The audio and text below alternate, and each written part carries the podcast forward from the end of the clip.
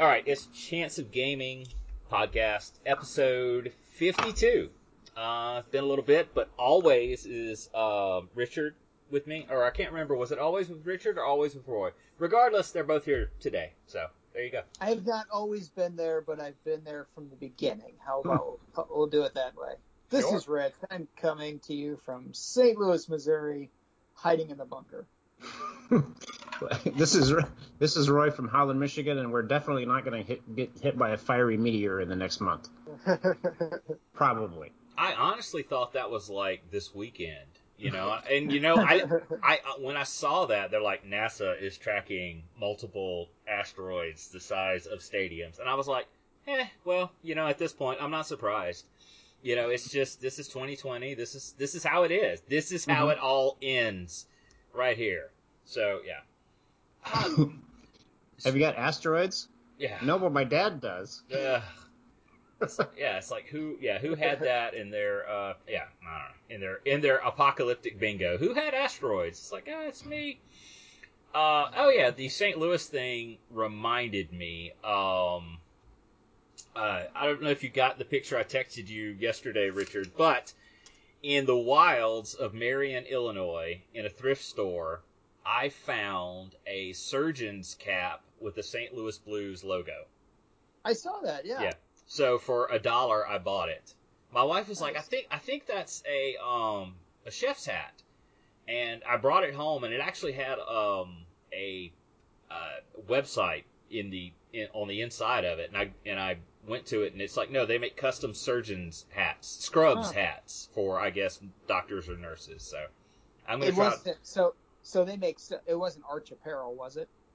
Uh, I can't remember. Uh, honestly, I'll link it in the show. Arch- I'll link Arch it in the show Apparel notes. makes a lot of stuff with St. Louis logos on it. So this was you could you could go there and it's scrubs and you could get them with like collegiate logos or you know whatever Okay. and yeah now uh, i'll also say we may lose me in the middle of recording and so honestly i guess we'd actually lose the recording too because it's being recorded on my end because tropical storm whatever is currently impacting the mississippi gulf coast so yeah, yeah, I heard about that. I guess it's gonna hit me in a couple days, but it'll hit you harder.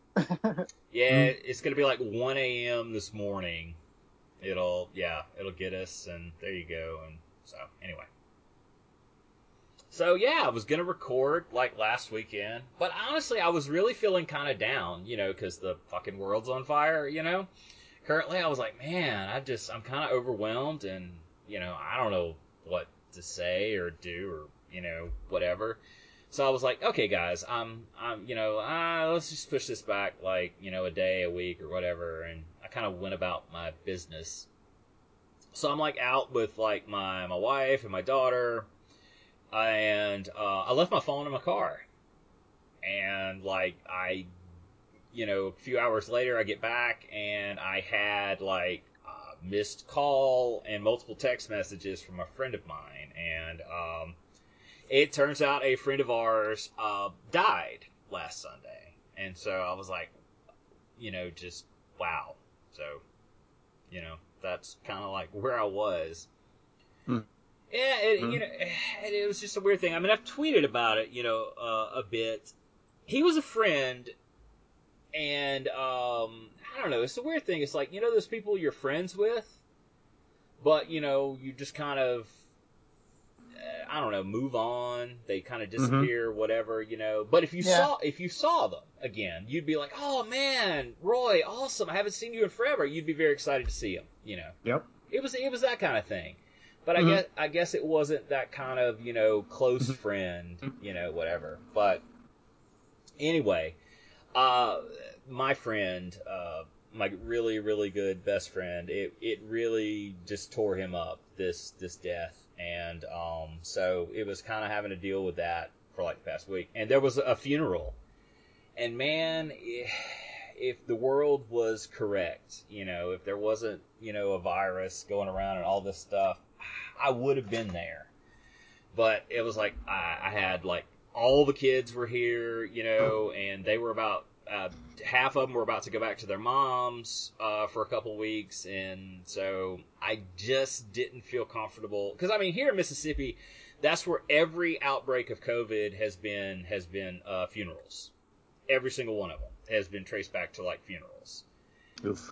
You know, just because I guess how we do things here in the South. You know, you're going to shake hands, you're going to hug people, you're going to cry, you know, all this different stuff. So I just didn't feel comfortable, and it really, really bothered me. And uh, yeah, and uh, my friend went and was really torn up, and yeah. So my friend Blake, he was 40 years old. He had just turned 40 the previous week, and uh, apparently, from what I've gathered over the past five or six years, was he was struggling with addiction, Mhm. and um, yeah, it you know, and so I mean, nobody knows. I mean, it you kind of get that whole thing of like when somebody dies, will you ever really know? You know the reason why they died because I mean their family will know. You'll get they'll get the call, you know, from the the coroner or whatever for the cause of death.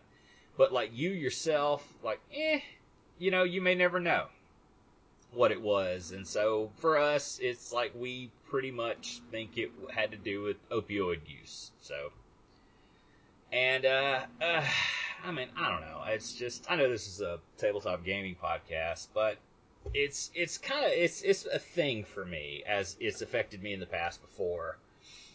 Uh, addiction really, really sucks. It, addiction caused me to like grow up without a mother. I mean, there was a person living there in my house, but I didn't have a mom per se. So that made my life Oh wow. my my life really difficult. And uh, Mhm. I, she finally overdosed when I was 33. So, you know, eh, it's it's a thing.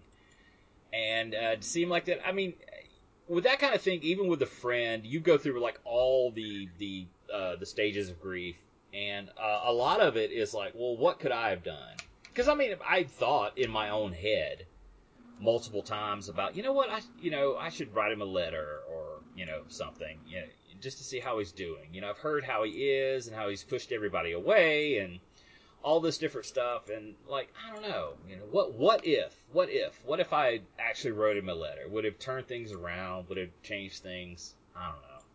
But the reality is, is I don't.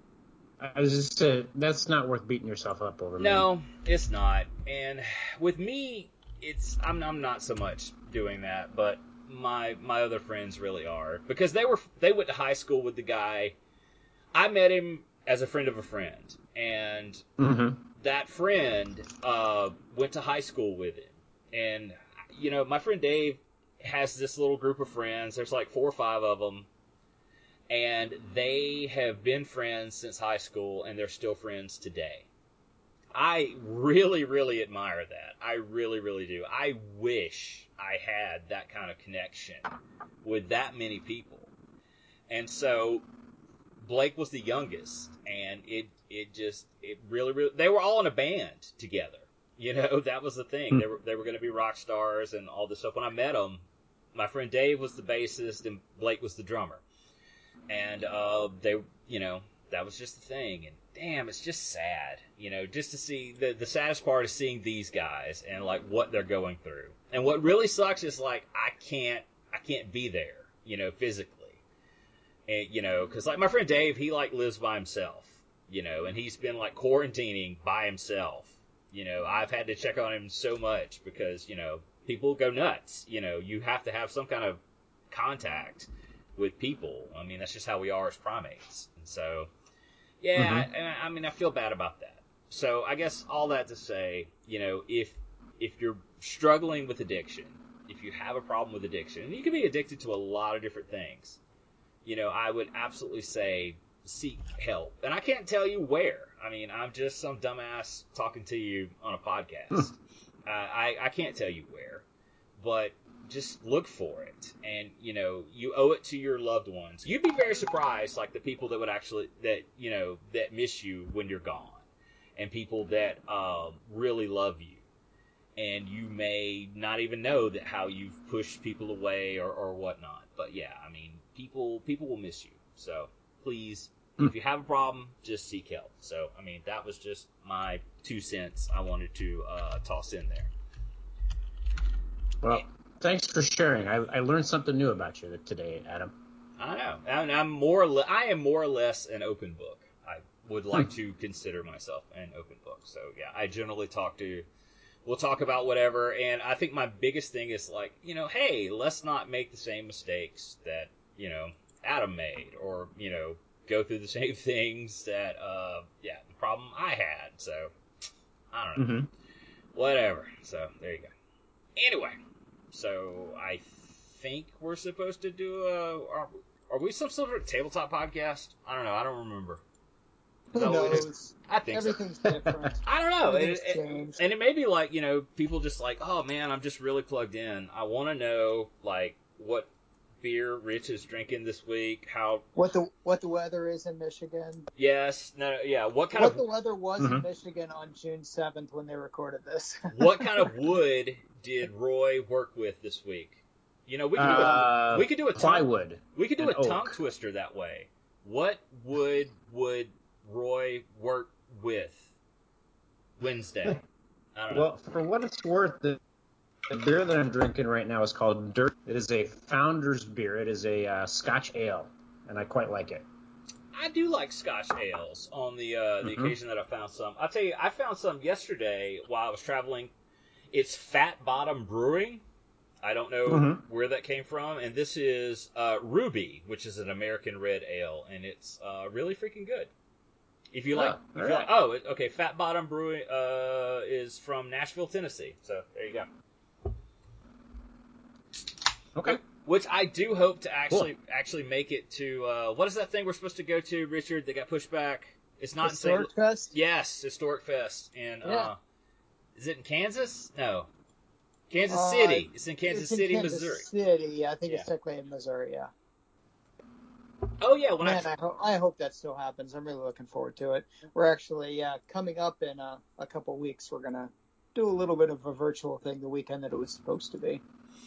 Uh, it reminds me when I travel, I um I go all the way up Mississippi through Tennessee through Missouri, and I end up like I end up at a point where I'm about 150 miles from St. Louis, and it's like I turn right to go to Illinois, and I could turn left to go to St. Louis. So yeah. Now that we've been doing this podcast, that trip is different for me. So yeah, I'm like, oh look, Richard's just right over there. So, Rich, I have a question. Yeah. I have a question for Rich. So, my uh, mother's family is from northeast uh, Missouri, Uh-huh. or but as they call it around there, Missouri. yeah. So, for you, is it Missouri or Missouri? Missouri. Uh, Okay. It's. I'm sure somebody has a map out there that says where it's what, but it's pretty much an urban-rural thing. So like urban and suburban areas Gotcha. are going to be more right. likely to be Oh, Missouri, and uh, uh, rural areas are more likely to be Missouri. Okay. Yeah, it's, it was And then- and very then- super rural. The joke that follows is no matter where you are, you're in misery.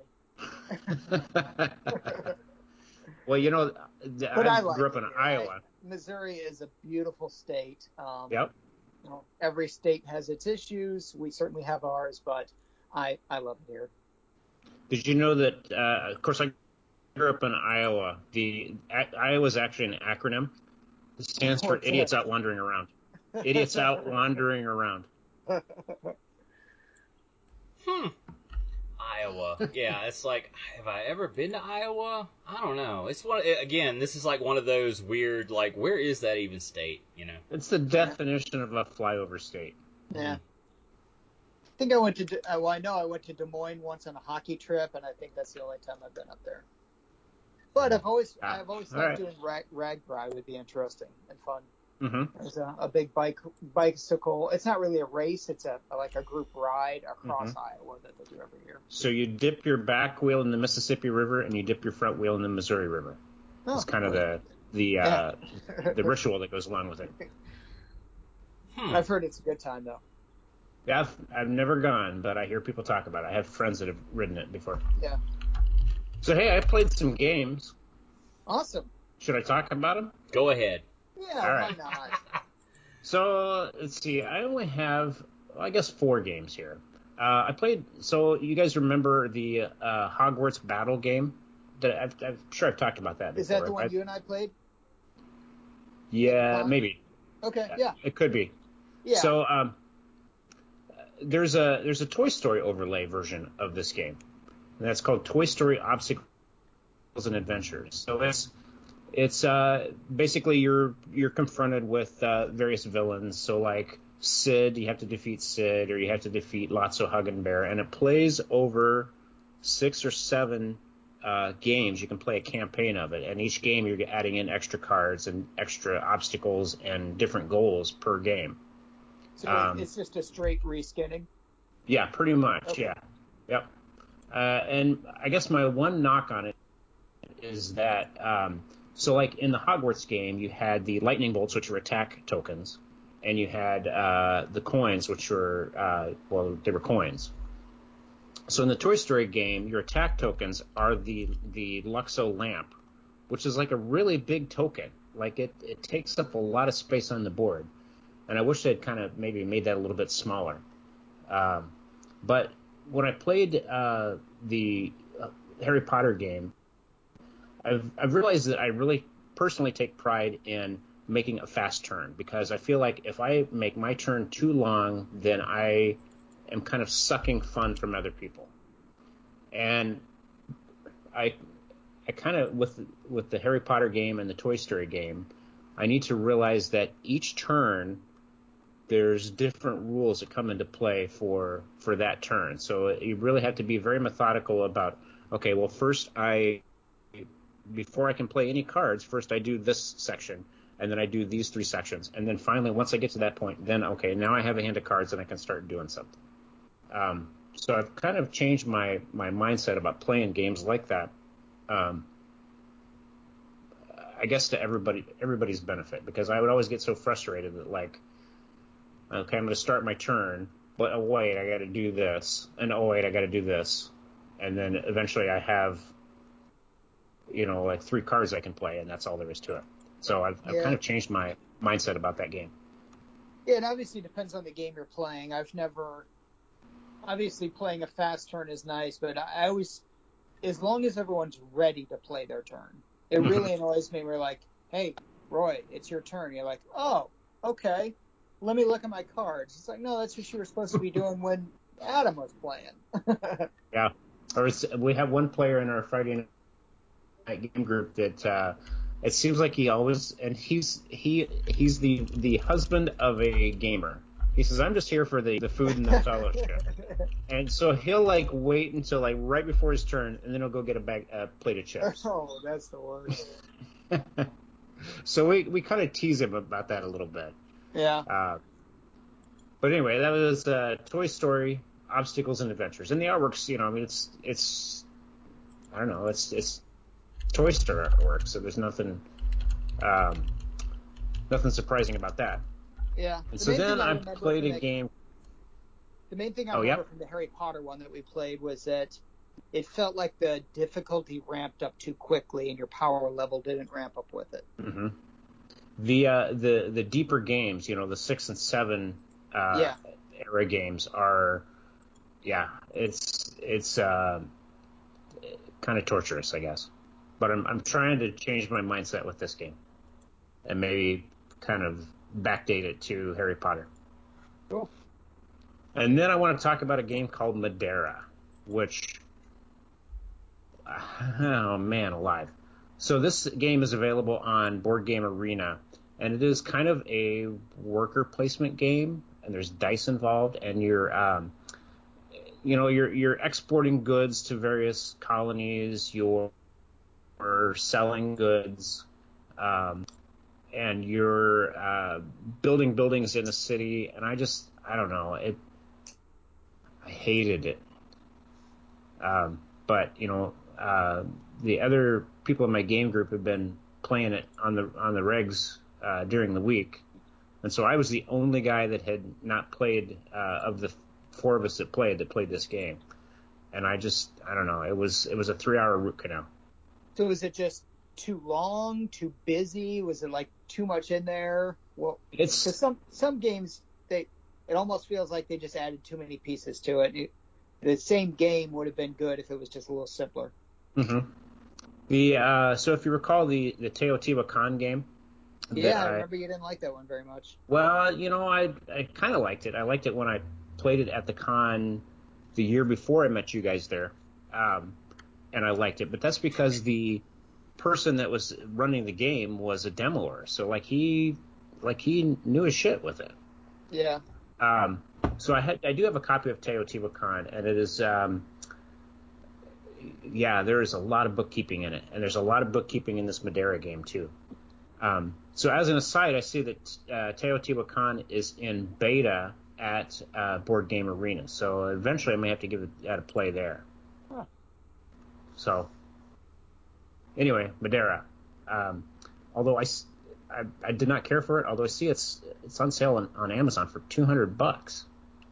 So I don't know what the deal is with that. Probably just because it's out of print. That could That'd be. be my guess. Yeah. Stuff like that, people jack up the price. Uh, so then I played uh, several Yeah, games. if you look at if you look at Board Game Geek, it recently sold for thirty five dollars. oh, okay. All right. Uh, and then Seven Wonders. You guys have played Seven have, Wonders yeah. before? Okay. Only I, once. I've played Duel a bunch of times, but I've actually only played Seven Wonders once. okay. It's. Uh, I was surprised this game came out in 2010. So 10, 10 years ago is when this game came out. Yeah. Uh, but the um, there's quite a bit of setup, and so like to play a full like a seven player game is pretty long, um, and you end up with with kind of a card explosion on your table. Um, but playing it on Board Game Arena, we can play a full seven player game in half an hour, maybe, if people are dragging their feet. Um, so I, didn't really enjoy. went up to seven. Wow. Well, it's yeah, it's, it's kind of in the name. No, seven. No, Seven Wonders though, not seven Well- players. Right. Seven Wonders just means you can only build seven wonders. But yeah, Mhm. I don't. I guess, like I said, I've only played it once, but I didn't know the player count went up that high. Yeah, and that's you know we and we pulled it out. We kind of it's well when we're playing it on tabletop, it's uh, kind of a starter game for us. Okay. Um, but on Board Game Arena, it goes super fast. Uh, and then uh, I played some Dungeons and Dragons last night. Um, and uh, we were playing in the land of Eberron, which uh, I know that's a favorite of yours, Rich. Yeah. Uh, but I, we're we're just getting into it, so we're um, actually we're starting at well, we're at fourth level now. We were at third level, so we are the incorporating the Acquisitions Incorporated book. Oh yeah. Uh, So I don't know. It's it's entertaining. You know, I used to I used to always follow them. Like as soon as they put out something new, that uh, I'd always listen to them. And I think I think I'm probably behind on them now. I know they used to always record something new at at the PAX conferences. Um, I don't know if they did both of them, but it's been a while since I've heard. So I, I don't know if they put anything. I know they've got the games out now. They've got you know the D and D stuff, and then they had Clank that came out as well. But I, Mhm. I should I should look them up and see if they've got any new podcasts or YouTube videos or anything. They were entertaining. hmm All right. So. Yeah, my audio dropped again. Oh, Oh, do we lose Roy? I don't know. He said, but that's the weird thing is we can hear him. Can he hear us? He said he was. Ma- I Hello. See. Oh man. Yeah. We can hear you. Hello, Roy. Can you hear us? He said he's making a Hello? Star Wars Legion army box with slide out metal brownie pans and magnetized figure bases. Which I mean, I'm gonna text him real quick. Mm. This is like where we we should have like a soundboard Roy that comes in, but Yeah, you know, you should do that. You should go over all our old episodes and come up with our greatest hits. oh my gosh, that would require work. I don't know. We can hear you, Roy. I see that. Yes, we can hear you, Clem Fandango. I don't know what he's doing. So, hmm. Yeah, I want to hear about this uh, awesome box he made. yeah, I've thought about doing that with some of mine. Uh, It's always uh, well, you know this better than anybody, Addy, because you play more miniatures than any of us. But coming up with a good storage solution is it's almost like a fun mini game, but it can be frustrating too. Yeah, um, my Oh. oh, Roy Ort joined. There he is. Yes. Sorry, Hey, Roy. We are desperate to hear. internet. We're, we're we're desperate to hear about your uh box that you're making with Oh. slide out brownie pants. Oh, okay. Yes. Uh, so I'm uh, I'm making a Star Wars Legion army box. So I uh, my wife gave me some some extra metal brownie pans that she had, and I've slotted the inside of this box, and I'm going to magnetize my figure bases to stick into the pan. Um, so and I've seen people do that before, um, and uh, that's I think it's going to work out very nice for me.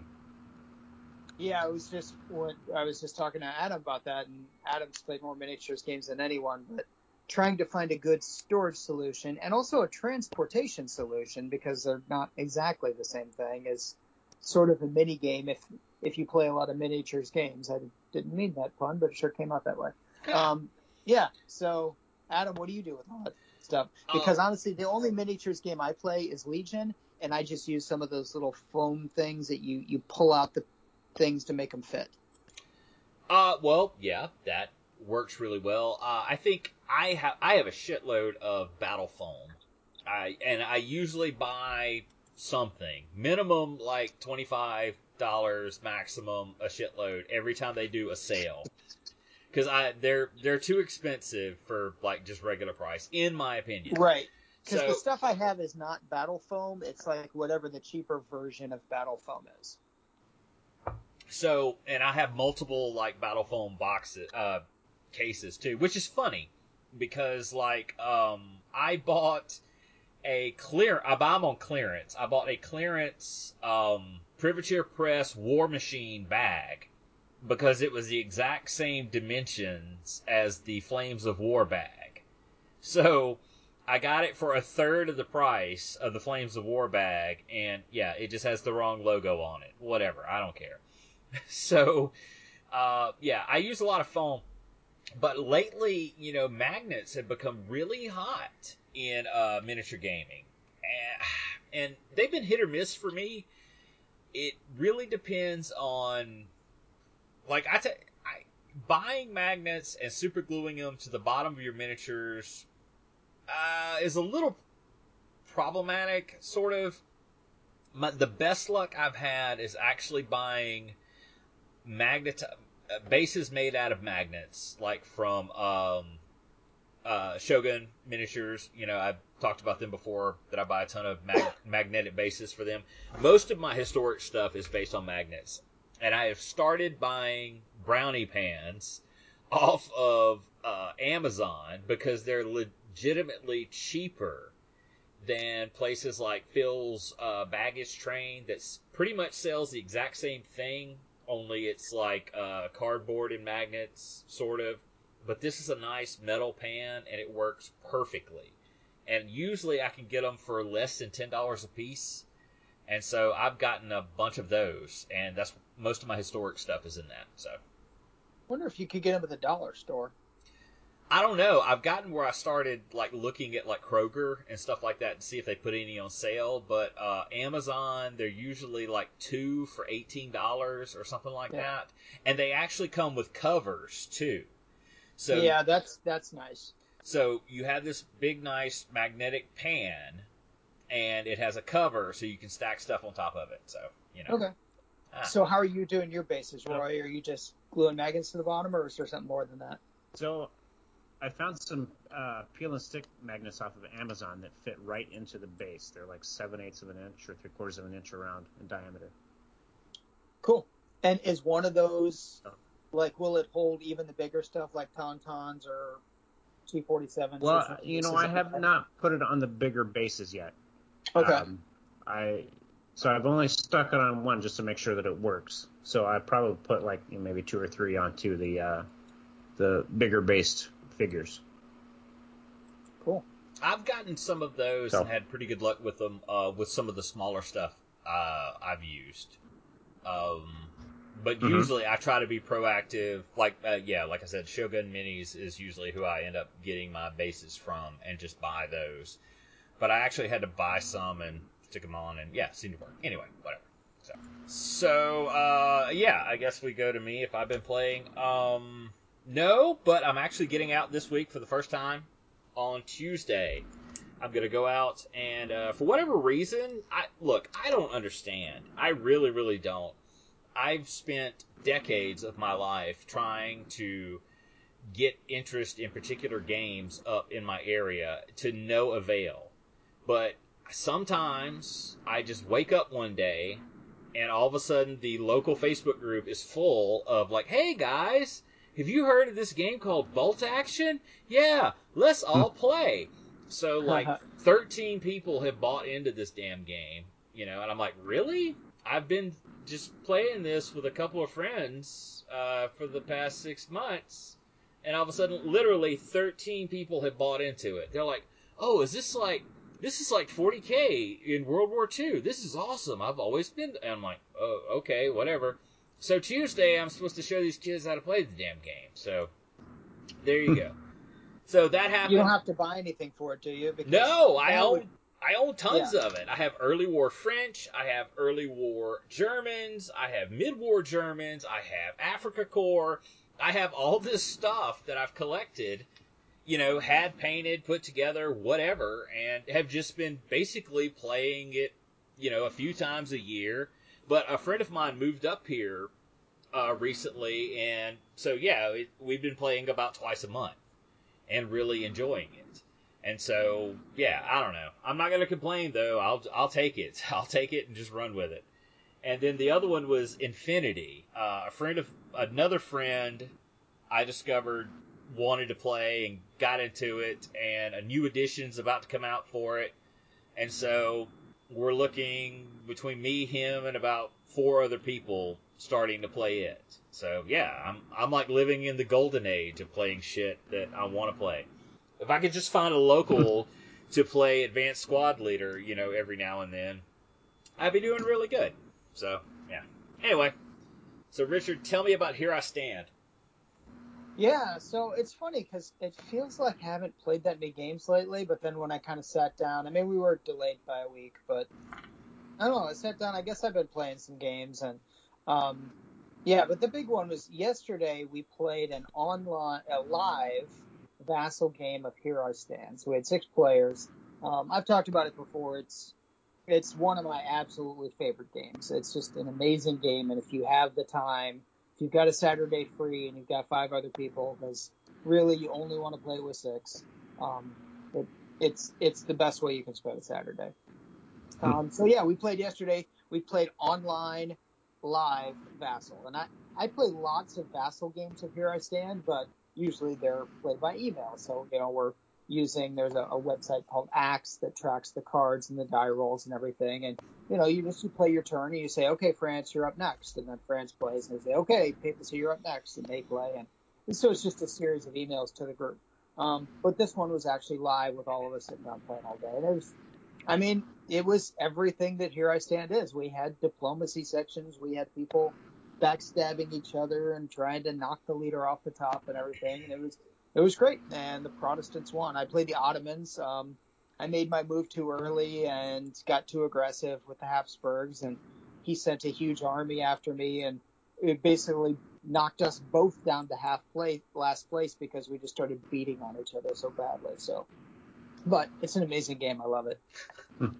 How the the Protestants won. That's yeah. This I don't know. I'm sorry. That's just a very funny thing to say. So Yeah, well, I mean, the game is called Here I Stand, the Reformation Wars, so the Protestants should win the game. oh, those daggum Protestants. They won't. Yeah. Yeah. Wait, okay, look, which reminds me, look, if you honestly, I know, you know, the world is fucking on fire and shit is is happening. if you really want to be cheered up, there is a series on Netflix that I completely and utterly adore and highly recommend, and that's Derry Girls. It Derry I've- Girls? I've never heard of I've that. seen part of that. I've seen maybe it- three or four episodes. it ta- it takes place like in the 80s in Derry, Ireland. So it's it's in the middle of the troubles, but it's a comedy and it's pretty damn good. And of course, I'll also say I fucking highly recommend Space Force. Yeah, we need to watch that one. We haven't seen it yet. I, look, yeah, neither have I. it's been a long time since I've watched something and actually laughed out loud at how it is. And look, the first episode is terrible. It's terrible. It's a horrible, you know, judge for to get into this thing. It's terrible. Give it a chance. Keep going through a couple more episodes, and it's fantastic. So there you go. Steve Well, Carell is not in. Because I would watch the first one and go, "This is stupid. I'm not watching." I can't tell you how many how many of my friends did that. They're like, "Really? You like that?" I couldn't get through the first episode. I'm like, "Please, it sucks. I know, but push through it. It is hysterical." And it's funny Especially because as, as funny as Steve Carell is, he has had some things like that where you're like, eh, this just isn't good. Okay, look, it's to me, it's not about him. It is about the supporting cast. If you like, Oh, okay. if you liked Parks and Rec, uh, have you guys watched Parks Parks and Rec? Several Uh, yeah, I've seen most of it. I haven't Okay. seen the whole series, but yeah. So fucking Jean-Ralphio is in this. And oh, okay. See, now I'm watching it. okay, his character is named Fuck Tony. So and he is he's their uh, social media brand manager. He oh my Okay. gosh, it's he shines in this. And I not- think Jean-Ralphio might be the greatest minor character in TV history. yes, yes. and, and then it it has. I'm sorry, but okay, I'm gonna say this, but I'm honestly not sure if it's true. I'm gonna say Academy Award winner John Malkovich. Has he, Yeah. Has he won anything? I don't know. Anyway, anyway, Probably. I'll, I'll ju- probably he should. Anyway, I'll just say fantastic actor John Malkovich is a is uh, is one of the main characters, and he is fantastic, utterly fantastic. He's like their head scientist guy, and he is the deadpan straight guy versus Carell's, you know, kind of like ah, blah, blah, blah, blah, blah, blah. So yeah. Anyway, so there you go. Watch that. It's fantastic. Is John uh, Steve? Malkovich nominated twice for Best Supporting Actor, never won. Uh, okay. in being John John Malkovich? Oh man. not. No. Uh, in the Line of Fire and Places in the Heart. Okay. He was in. Was he in the Amadeus movie too? Uh, No. I don't remember that. Anyway, Uh, okay. is it? This Was, uh, the movie section of the podcast. Well, we'll come back to that too. I guess. Look, history on the tabletop is not going to give you John Malkovich Oscar talk. So there you go. This is where you need to be, right here. You're right. Those guys won't talk about John Malkovich No, never. unless unless he buys a section, uh, a portion in MMP or something.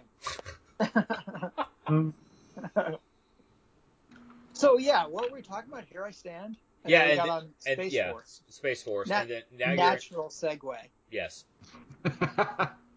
So um, I've also been playing online, of course, um, Red Storm Baltic Approaches. We interviewed um, Doug Bush last year. Was that just last year? Seems like a million years ago. Um, who is the the designer of both games, Red Storm, which is uh, it's an air war game, 1985, West Germany. He's coming out with an expansion for it called Baltic Approaches that adds in, surprise, surprise, the Baltics, Denmark, Norway. Uh, you know, so you got no planes. The biggest thing is you got naval task forces as well. Um, so I've been playtesting that, and it's you know it's great. It's it's fun. It's it's just as good as the original game. Um, it's pretty cool because the the, the naval stuff does add an, an interesting twist to it. So been Wait. playing that one as well. Yeah. Oh, wait, okay, Doug Bush. Okay, yeah, yeah, yeah. That was my worst episode, my worst interview ever. the one I complained so much about in ha- in hating. Like, golly, I was, you know, it was just terrible. But that's we got so many compliments. On yes, that episode was like downloaded more than any of them. They're like, oh my Yeah. gosh, this is the greatest thing you've ever done. I'm like, really? I was terrible on that. Terrible. Yeah. So yeah, I've been playing that and it's great. Um, I've been playing a little more Atlanta is ours, although we did take some weeks off just because schedule conflicts and stuff. And I think we actually might be done with that for now. We didn't finish the campaign, but we got to a point where both of us feel like we know what we're doing. We both made some big mistakes and everything. And we we talked about starting over, um, but in, instead of starting over with Atlanta is ours, I think we're going to go on to Roads to Gettysburg, which is the same system. Um, it's got a different booklet, different advanced rules and everything, but obviously it's Gettysburg instead of Atlanta. So I think we're going to play that just to switch around and learn that game as well. But they're both the same system by MMP, the Great Campaigns of the American Civil War, and it's I it's amazing. I mean, I can't say anything bad about it. It's it's just really really good, and you should play it. Um, and there's more games coming out too. They've got a couple more coming out this year. I'm waiting until um, what's it called? On to Richmond, which has been announced but not like a date yet. It's not even up for pre-order yet. So yeah, and I did get to play um, Pericles with my family. Actually, I, I convinced my my 10 year old, my 20 year old, and my wife to sit down and play Pericles with me. I'm like, I really want to play. I'm trying to learn how to play. Just play through a single turn scenario with me. And they're like, okay, I will give you one turn.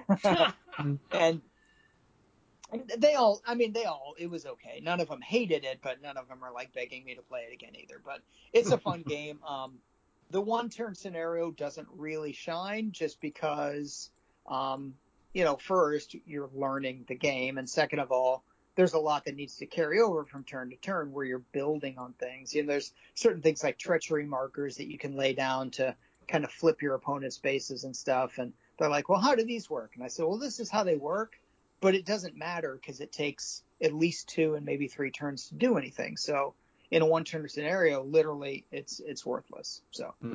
um, but yeah, it's it's it's a really fun game. I've talked about it a little bit, but there's a section of it. It's a four player game, uh, two Athenian players, two Spartan players, and there's a section of the game where it's Athenian versus Athenian in the political arena, where you're like voting on things and trying to decide what you're going to do when you go to war later in the turn.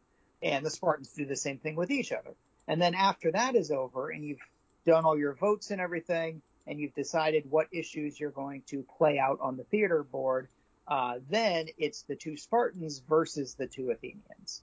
So fascinating mechanic. Um, it's comparable to Churchill, and I can see why the comparison is made because Churchill is, you know, Churchill, Stalin, and Roosevelt all sitting down at the political table, and then the war kind of gets fought in the background.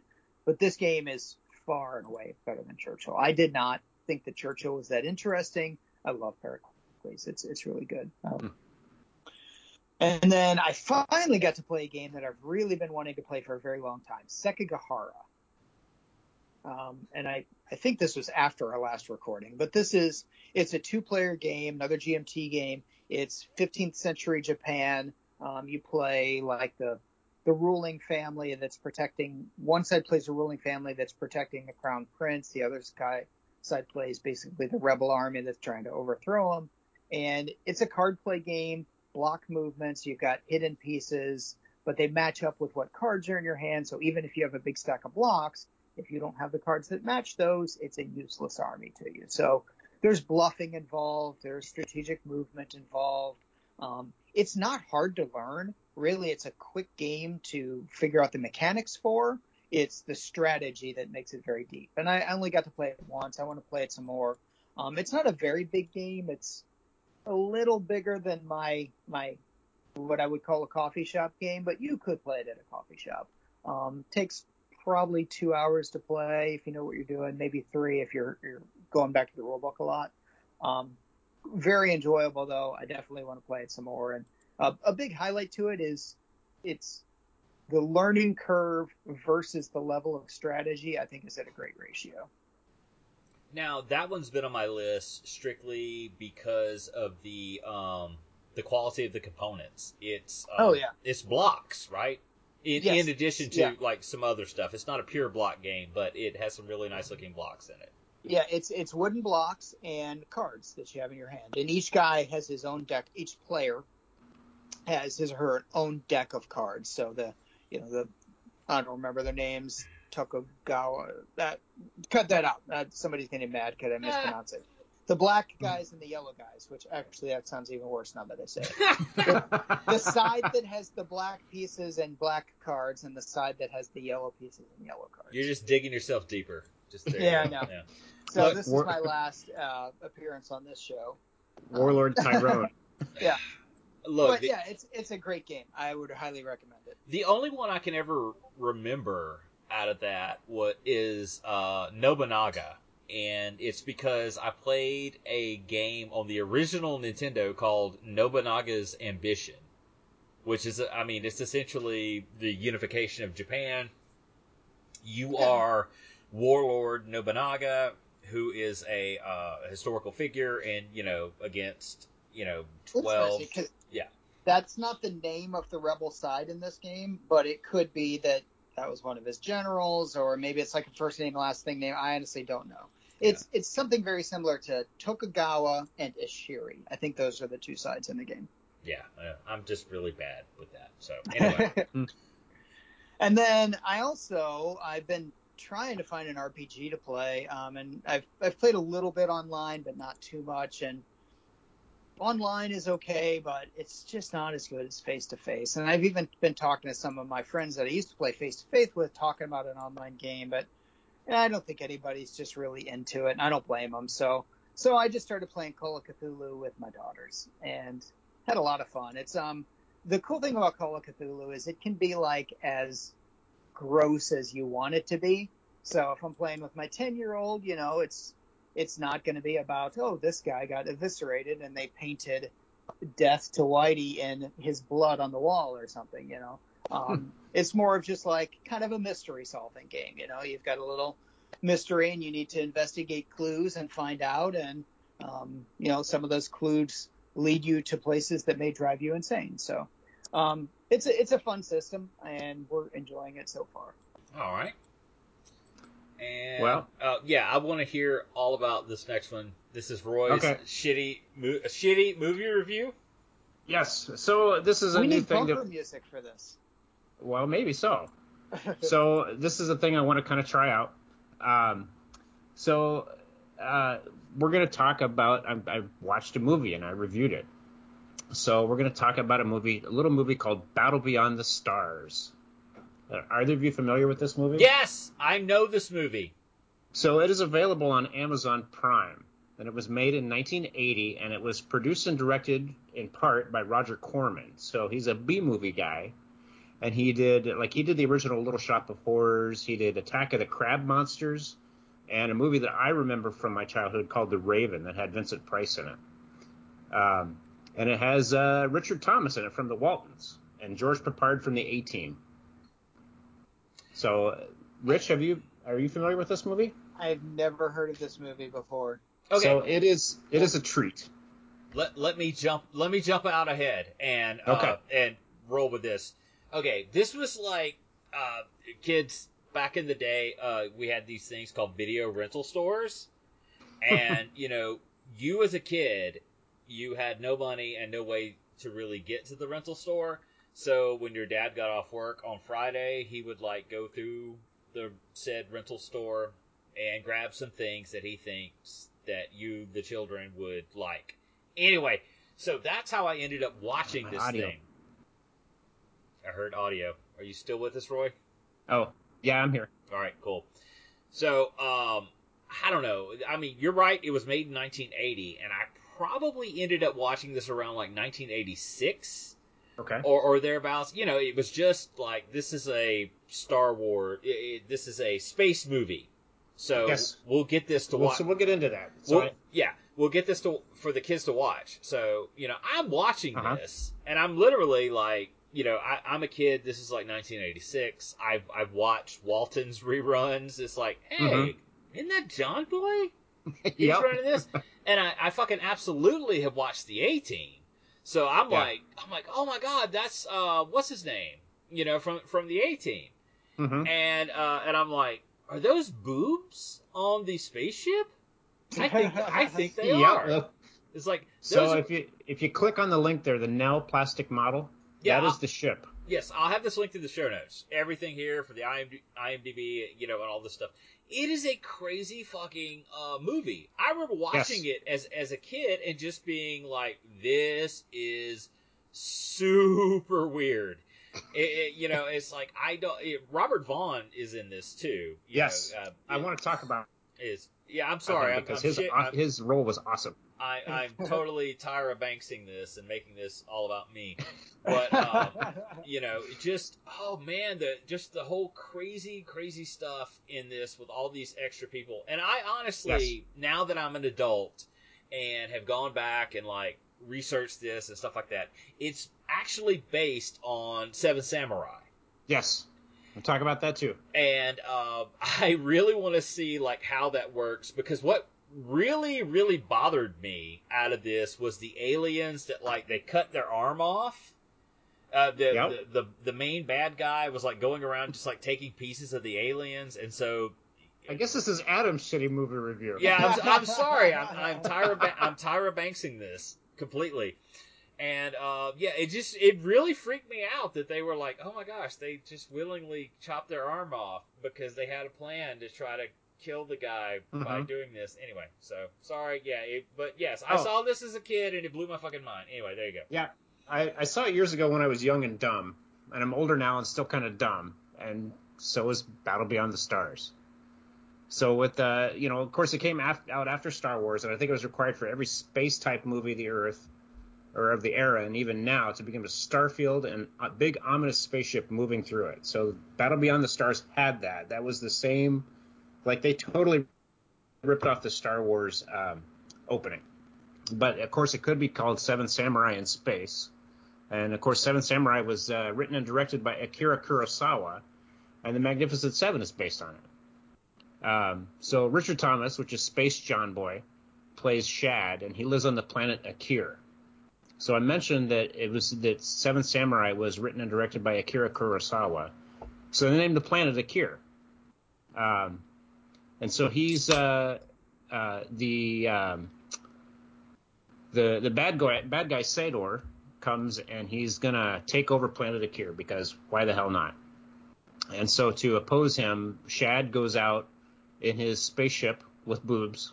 Uh, he goes out and recruits heroes to defend Akir from Sador, and he's gonna come back and subjugate all the people of Akir. Of Akir.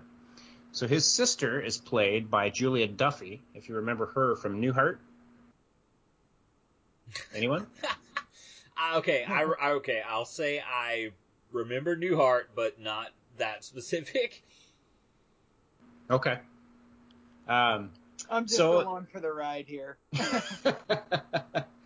so it's it is quite a treat.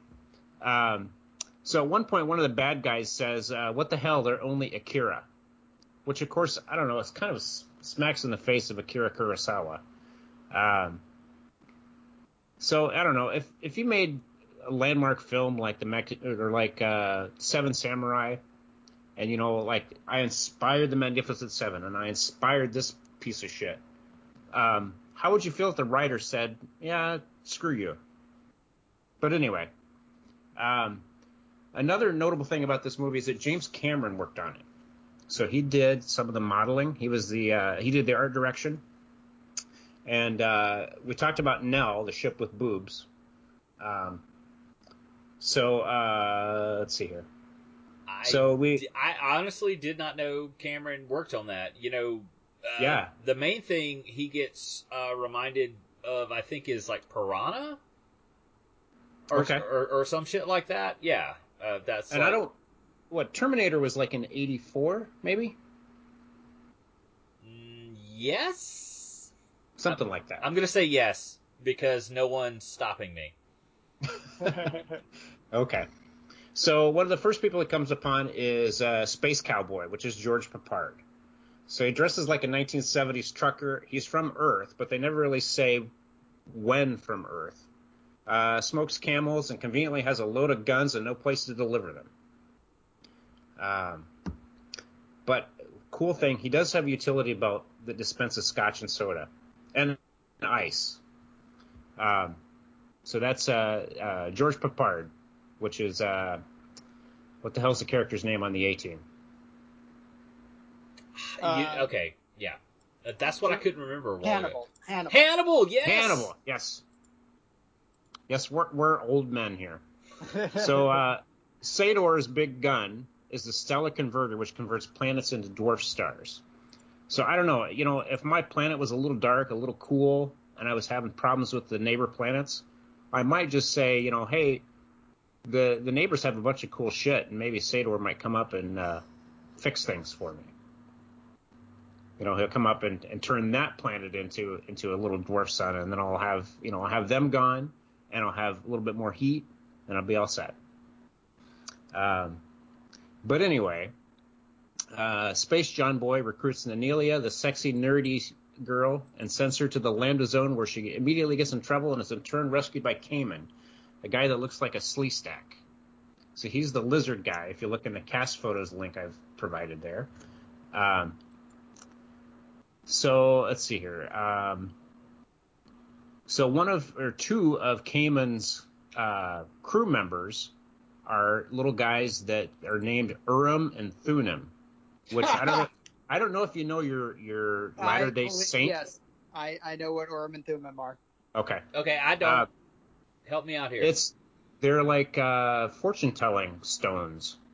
Yeah, so That- back in the, in the Old Testament times, it's it's from it's it's from the Bible. Uh, the the priest, in order to determine the will of God, would sort of throw them out, kind of like rolling the dice, in in in the hopes that that God would give them the result that God desired for them. So that's what Urim and Thummim are.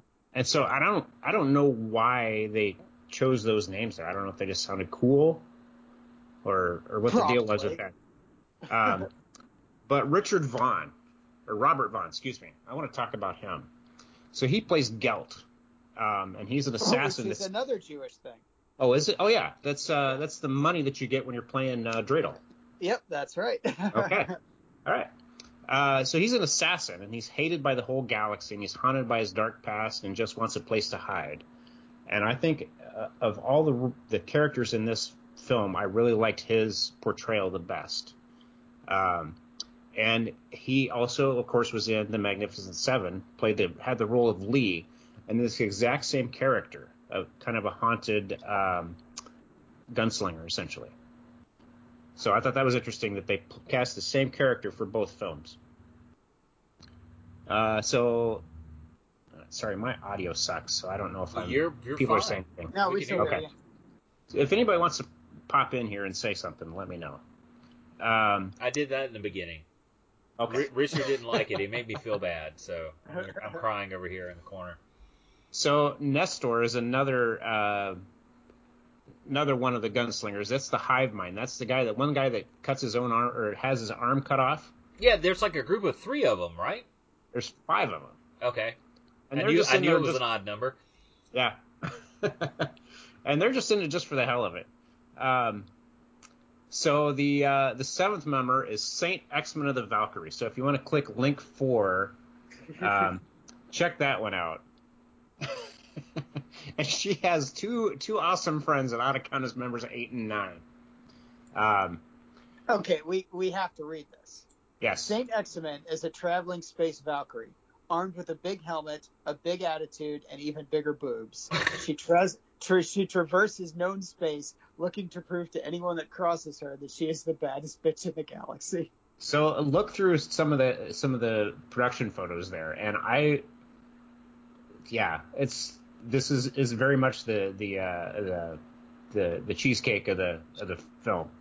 Yeah, played Uh, by Sybil Danning, who was also in Chained Heat and Howling 2, Your Sister's a Werewolf. So, um, yeah, her outfit is something to behold. So Sador, the bad guy, who is kind of, I don't know, is, I I've seen that guy before, but I don't really know who he is. Um, he had a line that gave me quite a chuckle. He's one of his, one of his underlings said, "Something must be wrong," and Sador replies, "What's wrong is that I have an army full of genetic mistakes." So the the crew is assembled, and we have the big fight at the end. Sador returns just like he promised, and the battle beyond the stars is on. So I mentioned that James Cameron managed the special effects, and they're pretty good. So being a film from 1980, this means a lot of models and pyrotechnics and green screen. Um, so the Space Samurai launch and bloody up Sador's fighters a bit. His Star Destroyer, I mean, Mothership is damaged, and Sador sustains some in- injuries. He lands ground forces and it's on like Space Donkey Kong. Space Cowboy, played by George Peppard, leads the ground defense. Sador's troops are pushed back with a few side characters dying predictably for the cause of Akir. So we're going to talk about Nestor and the and the arm thing. Um, he's one of Nestor is captured and and uh, tortured. So his arm is cut off by a comically slow chainsaw and attached to Sador, who was injured during the attack. Uh, so the other Nestors command the arm to cut Sador's throat, and he actually this is quite the scene where he has to fight with his own arm that's going to try to kill him. Um, so uh, Sador mounts up another run at the planet and brings out this big gun, the Stellar Converter, which is immediately damaged by a kamikaze run by Saint, Saint Exmin and her boobs. Huh. Uh, may they rest in peace. Oh, did she die? Yes. Spoiler. Well, so yeah, she- if you if you look at that link that uh, her for her character, it says that her character is deceased on the link. Yep. Oh, yep. I was hoping it was a lie, though, Richard. um, so all the space samurai are killed in various ways, with the exception of Shad, Space John Boy. Um, Nell is pulled aboard Sador's ship, where they uh, activate the self-destruct and punch out in Nell's lifeboat. Sador and his crew are destroyed, never to menace the galaxy. And yes, I spoiled a 40-year-old movie for you. Yes. So I don't know. This ain't high cinema, but it's a it's this isn't high cinema, but it's a perfectly serviceable shitty movie. And this has been the initial offering of Roy's shitty movie review. So listeners, I'm told that you exist. So please hit me up with some feed, feedback about this review. Should I keep doing them? Should I do a different film? Give me a tweet at Roy Toy Cowboy. That is true. we need Yeah. we need to get a sponsor for that segment. Who would that be? We'll get. Blo- Can we get Blockbuster Video? Are, are they still around? Can we get them? Yeah. So, yeah, I guess in in closing, yeah, if if people don't like this, let me know. If people do like it, let me know, or just just give us some feedback. Oh yeah. Look, I'm here to tell you, it's like you know, people talk about like you know Patreon subscriptions and whatnot. No, no, no. Feedback is something you want more than anything.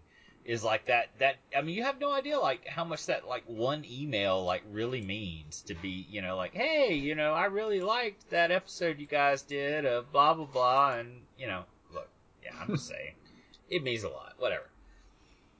So, okay. I'm done. All right. So uh, we have a sponsor. It's uh, alterdimension.com, and uh, you'll see a link in the show notes because it's weird to spell.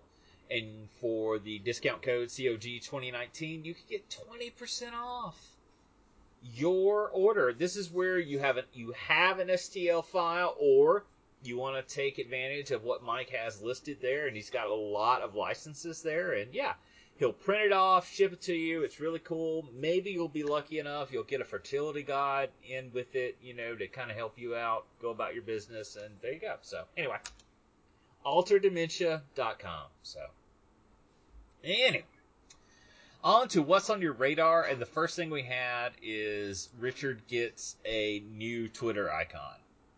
This is Albedo Collector's Miniatures on Kickstarter. Oh, this guy. Yeah, I remember this Yeah, yeah, yeah. And um, I thought this was really neat. Let's see. Okay, uh, I wanted to I make like, sh- I like the bunny. The bunny's a strong contender. look, look. Okay, look. My my big one is the badger with the gun. You know, he's all about business right there. Just bang, bang, right there. So um, this okay. This is actually already. I cannot tell. Has it actually already happened? No, it cannot, because I can still actually buy into it, but I can't see what they're trying to get for. Let's see. Like if I spent uh, 18 pounds, I get one figure. Anyway, this is we've talked about Albedo, the miniatures game, uh, several times. Richard loves them for uh, icons. It is a sci-fi anthropomorphic animal game, and this gives you a chance to get uh, some collector scale miniatures in 75 millimeter.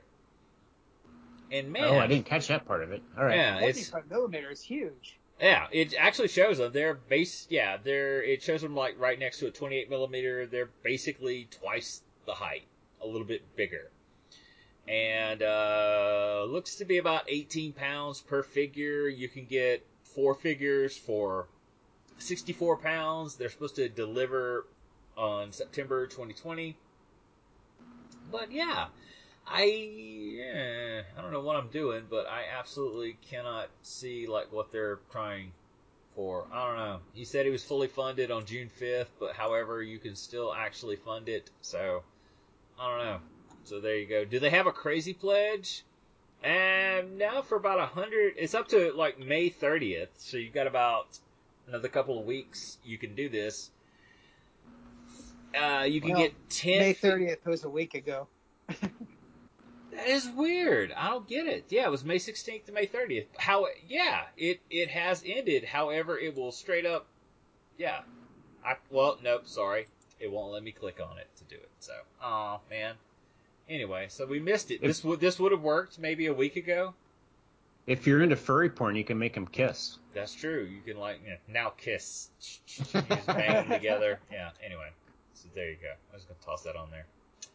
Uh, the next thing we had was, golly, and I may be a week out of date. Yeah, this is Age of Dogfights, World War One. They wanted a measly two grand, and as of this podcast, with five days to go, they are up to forty thousand dollars. And I kind of interested in this because I like the fact that it is a board game. It is a hex and counter game. However, they added a 3D as- aspect to it. Mm-hmm. So- it's kind of fun. Yeah, I, I think that's kind of neat. And the cheapest you can buy into it, I mean, for 10 bucks you can get it print and play, but for $48 you get a physical copy of the game, which will come out next January. So, yeah. And apparently it says one of the quotes is, this guy is an aeronautical engineer. I think he knows what he's talking about. So, I don't know. It just looks kind of neat. It does look like it takes up some uh, decent real estate, and uh, yeah, I mean, I look at this, and with the counters and stuff, it seems like you could substitute miniatures with it to be really neat. Mm-hmm. But uh, I don't know. I'm kind of interested in this game and might back this. I don't know. What you think, wonder Rich? if uh, I wonder if Wings of Glory or, or someone already has World War One planes that you could use for this. I wonder. Absolutely, they do. They You- do. Okay. yeah. I knew they had World War Two. I didn't know if they had World War One. Hundred plastic altitude stands with five different heights. So there's there's going to be some altitude uh, rules too. Look, I'm completely fascinated by biplanes, World War One, and all this stuff.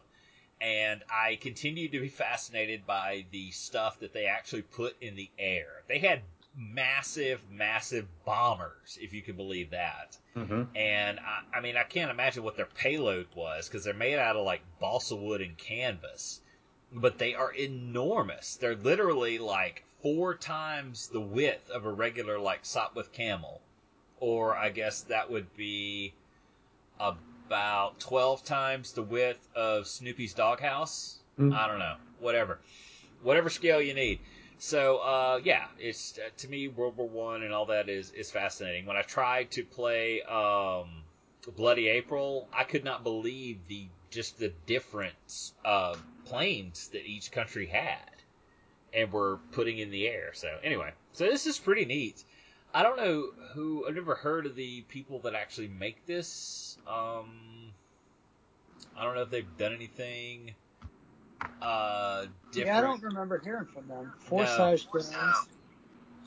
But I mean, you know, you got to start somewhere. So there you go. I mean, you get some uh, uh, the stuff you get with it seems pretty neat. You know, you, dice, cloud markers, damage markers, uh, bombs, photos, etc.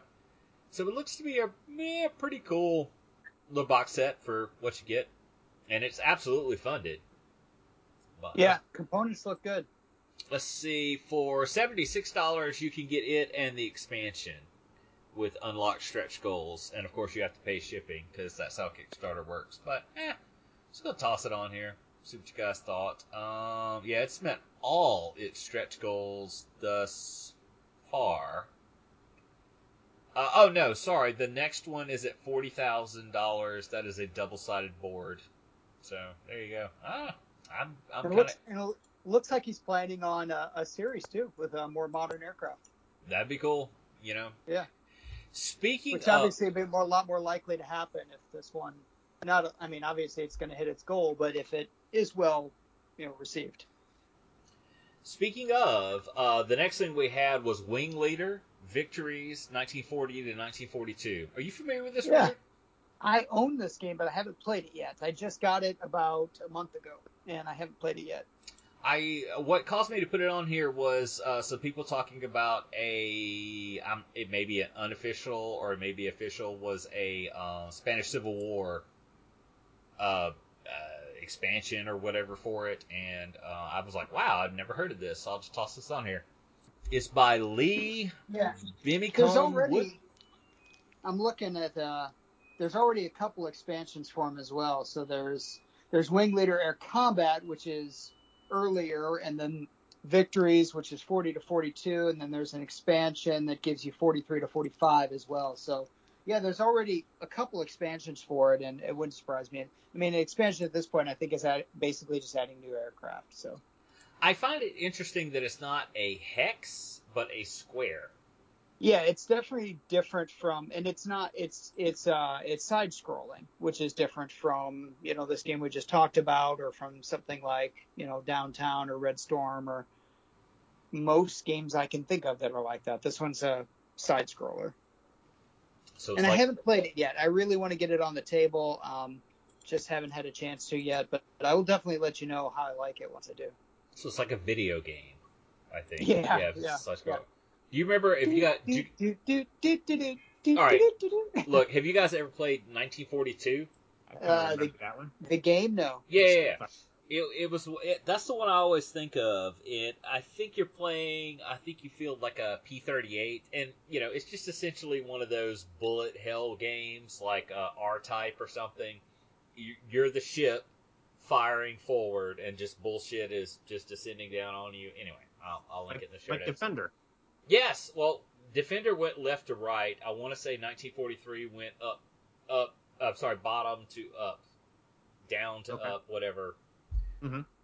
I'm sure there's a technical term for it, but yeah, I can't think of it anyway. So uh, I'll link that in the show notes for you kids that have never heard of 1943. And I will say that is also a John Belushi movie that I've I was never, gonna say, yep. Yeah. I've never seen it. That's it. I gotta, I gotta watch it. I gotta review it now. Okay, yeah, that that would be really cool to do. Uh, I want to say that was a Spielberg film, uh, a hundred a Hmm, hundred mhm. years ago, maybe. Um, shit, I don't know. Yeah, we just talk out our ass here at Chance the Game. Look, no, okay. First of all, okay, I'm sorry. Uh, th- again, this is not history on the table. We we are not correct. This is that was 1941. Forty-one. Not, not Yep. 1943. 1941. And yes, the John Belushi's in it. He's excellent. And uh, yeah, I've never seen it. Have you, Roy? No. Okay. It was done in 1979. Never seen it. So yeah. It has Dan Aykroyd, oh. Ned Beatty, John Belushi, and Chri- it Robert has Zemeckis. Christopher Lee, screenplay. Robert Stack, John Candy, etc., Now, uh, ni- etc. 1941. That's when the Nazis bombed Pearl Harbor, right? Yes. Yeah. You was it over when the Germans bombed Pearl Harbor? No. Yeah. I'm sorry, kids. Yeah, you don't get it, but it's all right. Anyway, uh, moving on to ah yeah, I thought this was really cool. This is called, and this is up on Kickstarter called um, Alice is Missing, and it is an RPG with a gimmick that I think really works in uh, modern times. Yeah, the modern meaning, like especially the last couple months. Yeah, this is an RPG you play via text, where straight up you all guys all sit down at the table. You don't talk to each other. You text back and forth. And so I thought that was a really cool, you know, gimmick for it. Currently, the Kickstarter has, as we record this, 21 days to go. They want a measly 10 grand, and as of this podcast, they have almost sixty grand. Yeah, and for ten bucks you can do PDF only. So I'm I'm in for ten bucks. Yeah. Uh, you can get a physical copy for twenty bucks, and that also includes the uh, the PDF. Um, is there anything crazy? Okay, for twenty dollars or more, you get the Roll Twenty version. Let's see, forty you get PDF, physical, and Roll Twenty. Oh, okay. Here you go, Richard. For three hundred dollars, you can actually play a uh, play this game with the designer, Spencer. Uh, I love how they note that it does not include shipping. Fuck you. if I'm paying three hundred dollars for this, you're you're this shit should ship free. Anyway, whatever. So I will say also only one person has backed this. Maybe it's Spencer's mom. I don't know. Could be. Maybe not. Maybe his girlfriend, his boyfriend, whatever. But yeah. so, it- someone's got a crush on Spencer. yeah, could be a stalker. You know, he didn't He's know. He's been ignoring me for so long. Yes, he can't ignore So- me now.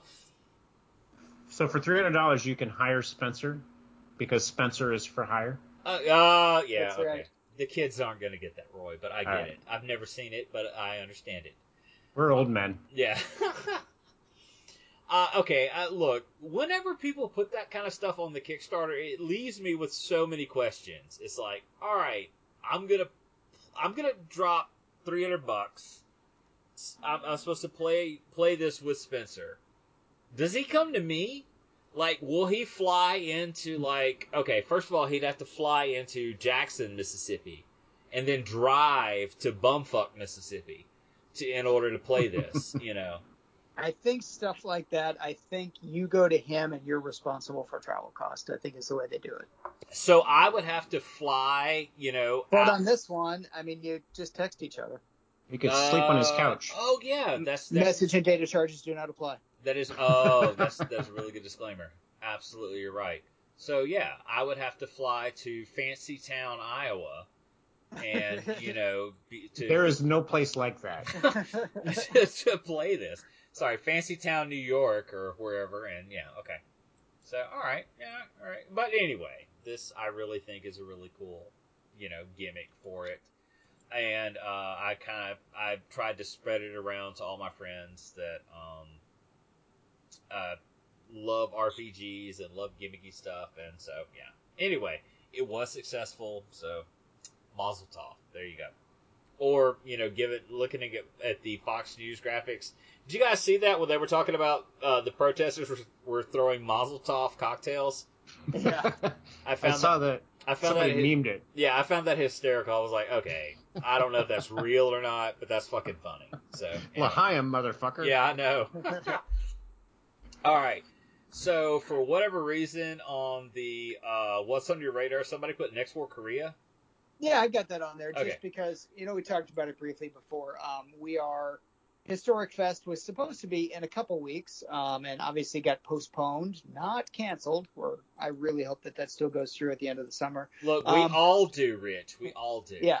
But Mitch and Matt and I decided that, say, since we were taking that day off to be in Kansas City anyway, we're going to play Next War Korea online that day. So I'm looking forward to, to playing it.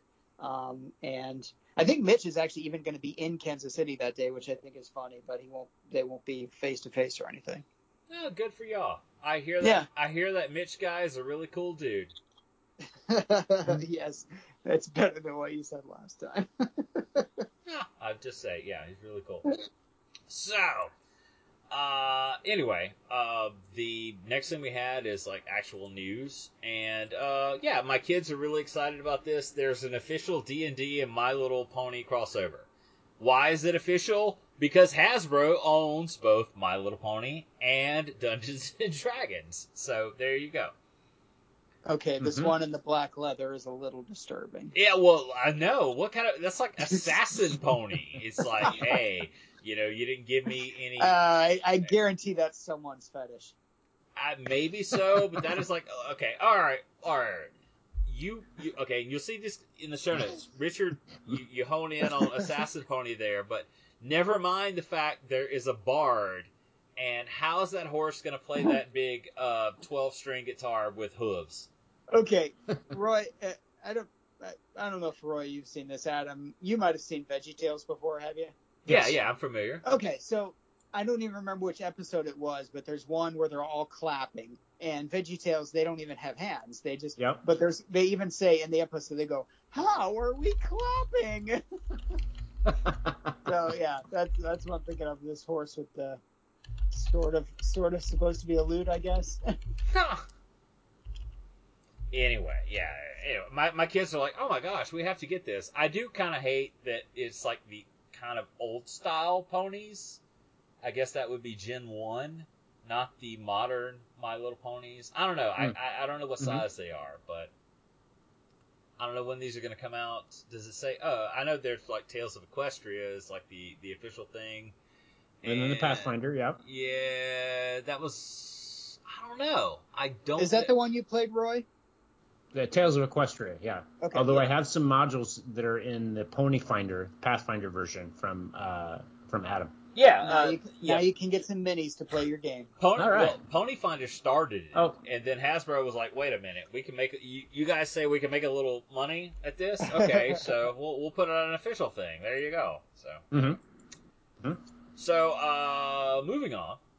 The next thing we had is Cyberpunk Red and Stargate RPGs are delayed. Wah wah wah. Most like you know everything nowadays. You know, Boy, I did not hear there was a Stargate game coming out. uh, dude, okay, look, you should totally listen to this podcast called Chance of Gaming, where they talk. Did we about, talk about this? We, I swear we did, because I am a huge Stargate nerd. Okay. May, maybe I'm wrong. Maybe I am completely wrong in this, but I swear we did. I Okay. know. I mean, All right, it's, I it, gotta- it I really lends say- itself to it. Yeah, I gotta say I'm with Roy on this one. I don't remember talking about Stargate. Dadgummit, I'm gonna look at this when I edit this show tomorrow, and either I'll have egg on my face, or you will. We'll see. or you'll just edit the whole thing out. yes, I'll edit the whole thing out and make myself look better. Mm, I don't know. So, uh, I, yeah, do you guys watch? Have you guys are you watched Stargate at all? I've seen the movie. I never saw the TV show. I saw a few episodes of the sh- TV show. Again, I swear we talked about this episode. But anyway, all right, be. all right, all right. The the movie's great, and um, it came. They did a TV show starting on Showtime. Uh, Mhm. so there's boobs in the first episode, like the first two or three episodes. There's boobs, maybe the F word, because it's on Showtime. This is like, ooh, you know, big, and this is edgy. And uh, MacGyver is the lead guy. He's the Kurt Russell character. And um, I when I rewatch Stargate, and I do this every other year or so, there's like I don't know, there's like 13 seasons, and they're like 20 something episode seasons, and uh, I always skip the first two seasons. So if you're interested in Stargate and you've never watched it, watch the movie with Kurt Russell, and then I advise you to watch uh, starting with season three of Stargate SG One, and just go from there. It's I love it. I love it so much. It's so good. And uh, there were two expansions. There was Stargate Atlantis, which launched launched the career of uh, Aquaman and uh, it's fantastic. And uh, there was uh, Stargate Universe, which really fell on his face, but it's not bad, and you should probably watch it. But I mean, yeah, if nothing else, watch Stargate SG One. It's really good. So there you go. But I mean, Stargate absolutely, but it it has a really good, rich lore, detailed lore, and it lends itself really well for role playing because you just go through the gate and it's some new bullshit that you're exploring. So yeah, Mhm. works perfect. Oh yeah, it totally would work. With, I mean, it really lends itself to role playing. Absolutely. So Yeah. there you go. Ah, blah, blah, blah, blah, blah. Uh, the next thing, oh yeah, Essen Game Fair canceled. I think everything's canceled nowadays. Uh, Gen Con was canceled. Grand Con was canceled. Mm-hmm. Yeah, I think I think the bigger things are canceled because it's harder for them to reschedule. The smaller things like Historic Fest, I think, are trying to reschedule. Well, and Grand Con is not that big. It's that's the one that's in Grand Rapids. Uh, it's that was scheduled for September. So Yeah, that worries me. Uh, yeah, I don't know. It's uh, I'm. I mean, I think we're going to see a, a second wave hit somewhere Mhm. around October, November, December. Which I, I was talking to my wife about that yesterday, and she's like, "Oh, great!" I'm like, "Yeah, well, it's coming." So, Well, I mean, um, you, but you- I've I've seen a lot of things that have been postponed to September, not just gaming cons, but other stuff as well. So maybe that's just people going, you know, that's far enough away that we can kick the can down the road and come back to it. hmm Uh, well, I mean, I mean, I will say, you know, uh, you're a lot of states have just like opened up. I know Wisconsin, the, you know, their Supreme Court ruled that the stay-at-home thing was unconstitutional, and they straight up just Leroy Jenkins and you know it. So you're actually starting to see like massive, massive spikes. I think my my wife is from Florida, so she was talking about today that um, Florida recorded its highest amount of cases today, which was four thousand. You know, and uh, that's just because they just straight up just opened up. You know, yeah.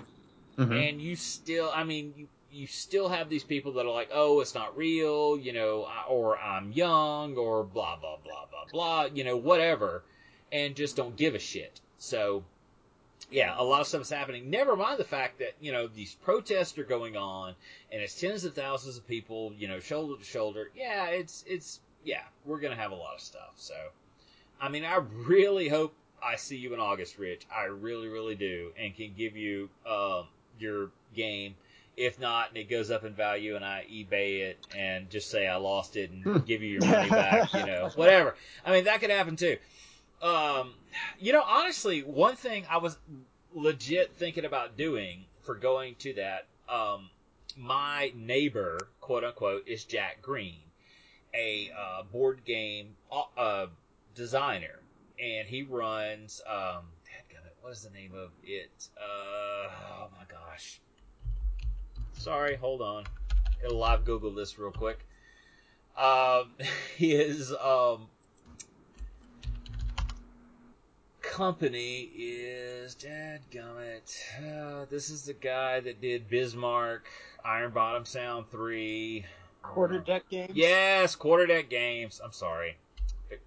Quarter deck games. So one thing I was thinking about doing was to go to the thing in August in Kansas City and be like, "Hey guys, if you order something from Quarter Deck Games, I'll mule it up there for you so you can save shipping." So you know, Jack can make some money, and you know, blah blah blah. So I'm I'm kind of hoping to do something like that, but you know, we'll we'll just see how this goes. You know, I really, I, I'm actually getting out to my local gaming store for the first time. I still wear masks, you know, wherever I go, and like my local gaming store pulled, I know, multiple tables and are trying to do stuff, so, eh. But yeah, I fully, fully expect things to get worse as the year goes, you know. I mean, at the very least, when winter hits again, you're absolutely going to see a spike. So, I don't know. And you got whatever the regular flu is as well. yeah. And look, uh, look. After I turned forty, which was like four years ago, I started paying more attention to like morale, mortality, and health and all that stuff. And it really disturbs me that people are like, "Eh, fuck this." You know, I'm not old, so fuck them. And I'm my, the way I think of things. I'm like, okay, I'm gonna be old one day, and I would really like to not die you know, to this dumb shit. So can people take this stuff seriously? I don't know. Anyway, whatever. Well, and part of taking it seriously is, well, thinking about the people around you that might get infected. And, you know, it's, I think part of it is that it's such a uh, labor intensive thing for um, healthcare providers that that's kind of why they, uh, you know, they want us to shelter in place and wear masks and just take precautions because it, you know, this people take up space and and uh, labor to care for. yeah, I mean that's true. It's like you know, okay, you won't die from it, but you're you know you're going to be sidelined for like two weeks, and either Mhm. maybe it'll be nothing, or maybe you'll be really really sick. And so it's kind of hoping that that doesn't happen. Regardless, it's Mhm. like you can't, uh, you know, go out and like work your job and like all this stuff. My job will actually get back to work. I think the week of the twelfth. I think we'll, Okay. be, we'll be back to, to normal where we're coming in like eight to five Monday through Friday. So I don't know. It's so so freaking weird to me. My wife and I were talking about this earlier. That you know, it's just odd that you know uh, for I for like the past three months, it's been like you know we get up in the morning. It's like I'll cook breakfast, make coffee. You know, I'm sitting down. You know, I don't even have a shirt on until like eleven o'clock in the afternoon, maybe. you know, it's just so weird. It's like I, you know, I put on like, you know, I put on clothes when I feed my dogs, you know, so I don't like affect the property value of my neighborhood. Yeah, just, uh, I don't know. It's just, yeah, it's just this whole weird thing had to have to go back to. But anyway, so there you go. So I put the next item on there. I was just going to share this. Uh, Eric Lang is a uh, game designer. You're probably familiar with him.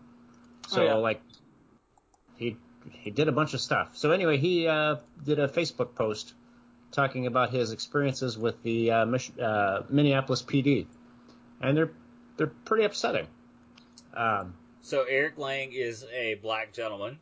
yes, Okay. person of color from Canada, uh, and um, I don't know. It's along with uh, you know pandemics, we also have to deal with um, racism, and it Yeah. sucks. Uh, So- I, I will say, look, okay, look, when you look up racism in the dictionary, generally it says, see also Mississippi. You know, Uh-huh. as a general rule, you know, uh, I will say we had our first real protest um, yesterday. As uh, Yep, we I heard about that. record this podcast, that would have been uh, June 6th. We, I think the official estimation was about 3,000 people, and it all went fine. Uh, the Mhm. city of Jackson did not even employ any police. They had firefighters actually out there directing traffic and doing whatever needed to be done there. They had That was no- good on them. Yeah. that's that's that's a prudent thing to do. Yeah, I know that that was people were like, "Wow, that's you know pretty nice." But you know, Jackson is majority black. Our neighbor is black. Or I'm sorry, our mayor, the mayor is black. You know, so you would hope that they would have this kind of you know uh, just awareness. And so yeah, it went really really Mhm. well. I I hope it continues. I really do. I hope it continues to be peaceful and people's voices are heard. Uh, I'm a little worried because all over the country, people are pulling down. They're pulling down Confederate statues. Even like oh, and like over in England, I saw where Mhm. You know they had a statue of some dude that like made he made his money from selling slaves. They Yep. literally pulled it down and tossed it in the harbor. And um, I I'm just a little worried because like here in Mississippi, we kind of fetishize the Confederacy. Mhm. It, it's a fetish for a lot of people, and uh, we have statues all over the fucking place, and especially like at our capital and you know stuff like that. And so I worry that if you know we get to that point here, that there will be a disproportionate response from Yeah. the from the local Well, there was- authorities. I don't remember where it was. It was about a week ago somewhere, but there was somewhere where the protesters were going to a Confederate statue or, or a monument or some sort, and they were starting to tear it down. And the mayor said, "Hey, hey, if you stop, I'll take it down tomorrow." Yes, that was in And Alabama. Okay, yeah, and they stopped, and the mayor's like, "All right, I'm taking it down the next day." So Right. keep everybody safe and still, you know. And I I will say you're seeing this passed all over social media today is some Black Lives Matter people, quote unquote, that is like what you see in the graphic being passed around social media, uh, vandalized a monument to the 54th Massachusetts Infantry, which was an all black infantry, you know, unit. So you're seeing shit like that, you know, passed around like, ah, look, you know, it's that whole gotcha thing, you know, whatever. Mhm. But uh, I worry about it here in Mississippi because I don't think our government is capable of a proportionate response to something like that, at least at a state and local level. So that makes me worried. But, you know, again, we'll see. And again, this is just a tabletop podcast. So sorry, Hmm, sorry. But again, the, the fucking world's on fire. It's hard not to talk about it. I will, Well- I will say I read a fantastic article, and I'll try to link it in the show notes that when the Gettysburg Battle Park was being put together, they put it all together and they were they the first thing they did was put up monuments to the northern uh, units that were there. And there was a hell of a lot of protest from Civil War Union veterans about putting up monuments to the Confederacy. Hmm. So, and you know, look, So it- how long after the war was this? Was this um, when did they start? Well, uh, they were still alive. You know, I'll link it in the show notes. They were still alive, so it couldn't have been 10, 20 years after. Right. You know, Yeah. that would have been Hmm. probably 1900. There, no, Mhm. or sorry, let's see. It ended in uh, 65, so say, you know, 85, you know, Okay. ar- ar- around there. So there was a lot of pushback from Union veterans about putting up Confederate things. And look, we could do a whole other podcast. I don't want to do it here. I want to talk about it here. Or you could just, you know, at me at Twitter or email me at chanceofgaming at gmail.com. We could talk about the myth of the lost cause and how it's fucking cancer down here in uh, Mississippi. It's this huge problem that we have to deal with because it's our. It's just a weird thing. It's like I'm I'm 44 years old. And the weird thing is, nobody talks about like, hey, our dads, you know, I'm Gen X. It's like, and it's like, our dads were pretty racist, and our grandfathers were fucking racist as hell. Mm-hmm. Nobody talks about that, and they they don't talk about like what they told us. So it's this whole thing about the myth of the lost cause, and you're, and it's all these guys that are like, well, my dad and my grandfather said this, and why would they lie to me? You know, I didn't go to college, so I don't fucking know any, and I've never read a book, so I don't know any better. You know uh, about this shit. You know that these fucking statues didn't even go up till like the '60s when um, all the the civil rights you know thing was going on. So uh, Mhm. we have this whole problem. And it's a whole fucking cancer, and I don't want to talk about it on this thing. So you know, if you want to talk about it, we can talk about it. Just email me. But yeah. So anyway, uh, that's just a thing we have. Let's let's hope that this makes us better people. I you, you know I hope I hope so. I really really do. And I will say I think my the last political thing I'll say I read it today and I was like fuck yeah that makes a hell of a lot of sense. And it is if you got permission from the police to hold a protest, you're not having a protest, you're having a parade. So Hmm. anyway, Mhm. the next thing we have is Empire of the East RPG up on Kickstarter. Now, I'm a big fan of uh, the old school role playing, at least in reading, because I never played this kind of stuff. So, and I thought this was super cool, and it comes from this is uh, Fred Saberhagen's Empire of the East, and this is done by Goodman Games, and who does Dungeon Crawl Classics. Mhm. And I want, ah, is this one over too? It, I mean, it could have been. Uh, yeah, I think it's Oh. over. So, uh, uh, I'll just link it here, so we'll have it. It, yeah, it ended on the Oh. 20. It ended on the 29th. If I'd actually done, yeah, if we'd done this a week ago, you'd have had it. But anyway, it's super cool. So just look for it in the future. They only wanted five grand, and they got 32 grand. So yeah, it's really cool. It'll Mhm. probably be on DriveThruRPG if you're interested. Oh yeah, absolutely. You know, eventually when uh, it comes out, it'll be there. So there you go. Oh yeah, and the the next one is definitely one I'm gonna fund. It's got ten days to go as of this podcast. Relic Blade. I really need to get Sean back on the show and talk to him about this.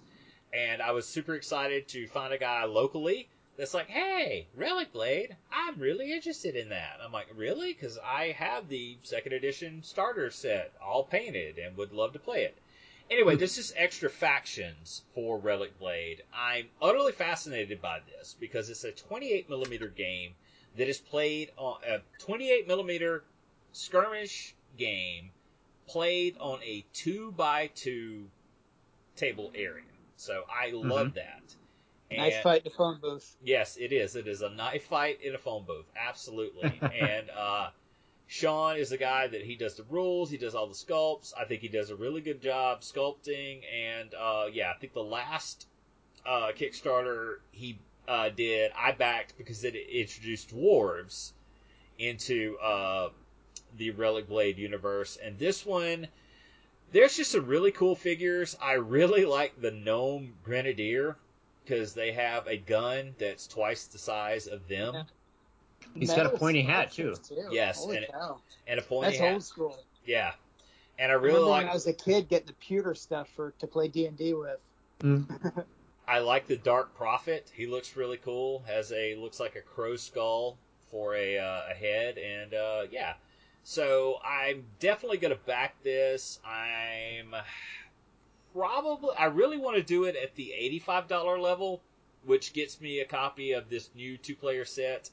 I get the I don't have a copy of the new rule book. This will get me that, and this will also get me all of uh, the figures. So You know, this kind of makes me think. Um, I noticed, you know, I follow Ryan Heilman, who's the brave little Belgian guy on, on Twitter, and he uh, he recently just came out with a, a new game that he he put up on Tabletop Simulator, so people kind of kind of play around with it. And it seems to me that these type of games, these minis games, these you know tabletop war games, skirmish games, but even other games as well, would be so great if you gave a demo on tabletop simulator so people could you know play it on there try it out see what the mechanics are like and go yeah this is really for me. I want to get some minis and play this on my table. Uh, you know, I agree, but look, I consider myself a little technologically knowledgeable, and I just I have trouble with Tabletop Simulator. Maybe it's Yeah. just me. it depends on the module i mean you know some of them are better than others it's it, it's all the scripting that's involved but with something like this i mean i think you've obviously got some sort of 3d model in a computer somewhere that you make the minis from so it seems to me like you could take that and turn that into something basic on tabletop simulator to at least let people see what the game is about hmm maybe not in a Kickstarter stage, maybe later, but it, the only reason I say this is because there are so many skirmish games out there that to someone that's not familiar with them, they all look the same. And it makes you not know what to get unless, I mean, if I lived in Mississippi I'd, and Adam came to me and said, Hey, I've already got this. Let's play it. Absolutely. Well, I mean, I, I've talked about that before. Like, it used to be small scale skirmish used to be like a dream. It's like, oh, nobody, nobody's doing this, you know. And now, it, I swear, it seems like, you know, fifteen a month. You know, we're we're we're, do, we're doing on Kickstarter, and so yeah, it's it's Yeah. yeah. and I I think they all just blur together and and I don't know. I mean, from a from an economist point of view, I mean the the economy is going to decide what wins and what loses. But I mean, it, it, the most the best game that you can buy is the one that you're going to play, and for most people, that's probably going to be Warhammer. Yes, I mean, if somebody like, you know, Richard's like, hey, I want to get into miniature gaming, what should I get into? Although, I would happily recommend Legion at this point because Yeah, it's, it's, it's, Legion is getting much better, it's, but still, yeah. it- Warhammer's still a king. And, uh, you know, I'll also say it is due for a new edition soon. And, you know, I mean, this isn't a Warhammer podcast, and you can honestly listen to a lot better ones than this. But uh, they did announce uh, the new edition, and I was Ninth very edition. gosh, I think it is ninth. Okay. And Yeah. I, I, golly, it, I swear, I started playing this really. Uh, I think I played like one game of second edition, but my main thing was like um, third, and just going from there, I played fourth, and then I think I quit at fifth hmm but or maybe six, and just for it to just have been going on and on and on and on for this long. But I will say, with this new edition coming out, they make a point to saying, "Hey, we're raising the point cost of everything." Because we want you to be able to play games faster and you know, and, and just it be smaller on the tabletop. And I'm like, wow, mm-hmm. that's awesome. Because like, really, my only complaint with 40k lately has been the damn models look ridiculous on the table. Completely and utterly ridiculous. It's a 2,000 point game, and you've got a two foot, you know, 18 inch deployment, 9 inch deployment zone, whatever it is, and it's just completely and utterly filled with these giant fucking tanks and all this stuff, mm-hmm. and it just makes no sense. Like, how did that tank get this close to this? Anyway, whatever. I've tried to get involved in Warhammer twice and failed both times, and I'm just I'm done. I still subscribe and uh, to the uh, subreddit and look at the models and everything, but I mean they're great just, models. Uh, they have really good. Um, uh, the lore is fantastic. You know everything. Uh, but yeah, it's yeah. You should be able to find a group locally, no matter where you are in the world, and uh, yeah. So, oh, I can, but I'm a cheap bastard, and I don't want to spend so much money. That's very true. Very true. So uh, the next thing we have is Gateway Gamers. Uh, I believe I tossed this on here. I just I recently heard of this. This is in St. Louis. This is August 22nd and 23rd. Uh, Richard, yes. are you familiar with this Siege World? I, have I've heard of this um, because I'm not a big minis guy. You know, it's it's like oh yeah, I'd heard of it, but that's about it. All right, so if I can reach out to them and get you a free pass, could could you go and and, and check this out? Star Wars Armada. Oh, well, probably. I, I, Probably. In, yeah. Look, I'm impressed. I've never played Armada. I really want to play it, but I never have. And yeah. It's not. Look. It, okay. Okay. Okay. Let's let's talk about Armada for a second. I uh because there is a uh, there's a game store locally that a lot of people don't go to, and it had been closed up, you know, for the past three months. I decided I had some time to kill between shifts and decided to swing by there. And I go in there. They have Armada on the shelf. They're like the only place locally that has Armada on the shelf. And pretty much with everything they have, I'm always checking, okay, this is here versus eBay. What's it going for on eBay? And sure enough, I find some out of print Armada stuff. And it's only out of print because it's, you know, FFG is going to bring this stuff back into print. But they, it's been, out, you know, just the way it is. I mean, X Wing doesn't have this problem, I don't think. Uh, but Armada always has. Since the game came out, they've always had this problem with, you know, this awesome ship whatever it is, you know, everybody wants it for this particular build, and uh, well, it's out of stock, it's out of print, which drives prices way, way up. Oh, and sure enough, I end up finding some, and I actually list them on a local Facebook, or not a local, but a Facebook Armada group, and I got so much shit for it you know, because I, I, was like, look, I want X amount of dollars for it, and X amount was based on closed, finished, successful eBay auctions, recent ones, and I'd actually priced my stuff less than that, but people were mad as hell that they were like, ah, you're scalping it, and whatever. I'm not, I'm not, you know, this is the fucking free market. I don't know what to tell you. I mean, you don't have to buy this. You don't you do not have to buy this. Eventually, Fantasy Flight Games will reprint it for thirty dollars, whatever. But yeah, there was just a shitload of salt, and I'm like, uh, and they all sold. People messaged me, is like, I'll take it, you know. But all the comments under it were just fucking douchebags that were just mad, and the uh, the moderators had to start. Re- not that I complained, but they just had to start removing things because they were dicks about it. I'm like, that's the fucking free market, man. It's like mm-hmm. if it goes out of print. Look, we all want a copy, and I swear to God, this exists. A copy of Samantha Fox, the role playing game, and uh, I swear to God, it it does exist. But you know, or should you charge me, Roy? You know, the twenty bucks or whatever it cost when it when it came out, or the hundred and fifty, which is what it sells for on eBay? You know, eh, it's just the way it is, man. I'm I'm sorry. It's it's the fucking free market. So there you go. Hmm. anyway, uh, uh, but yeah, this this might be cool. I'll I'll see if I can get you in, Richard. I'll be like, look, I have uh, one of my co-hosts. He's very elderly and wants to come in, and he's in a wheelchair. Can you can you help him get in? he needs he needs somebody to take care. He needs somebody to like let him know what he sees and, and all this stuff. And we'll we'll talk about your your thing.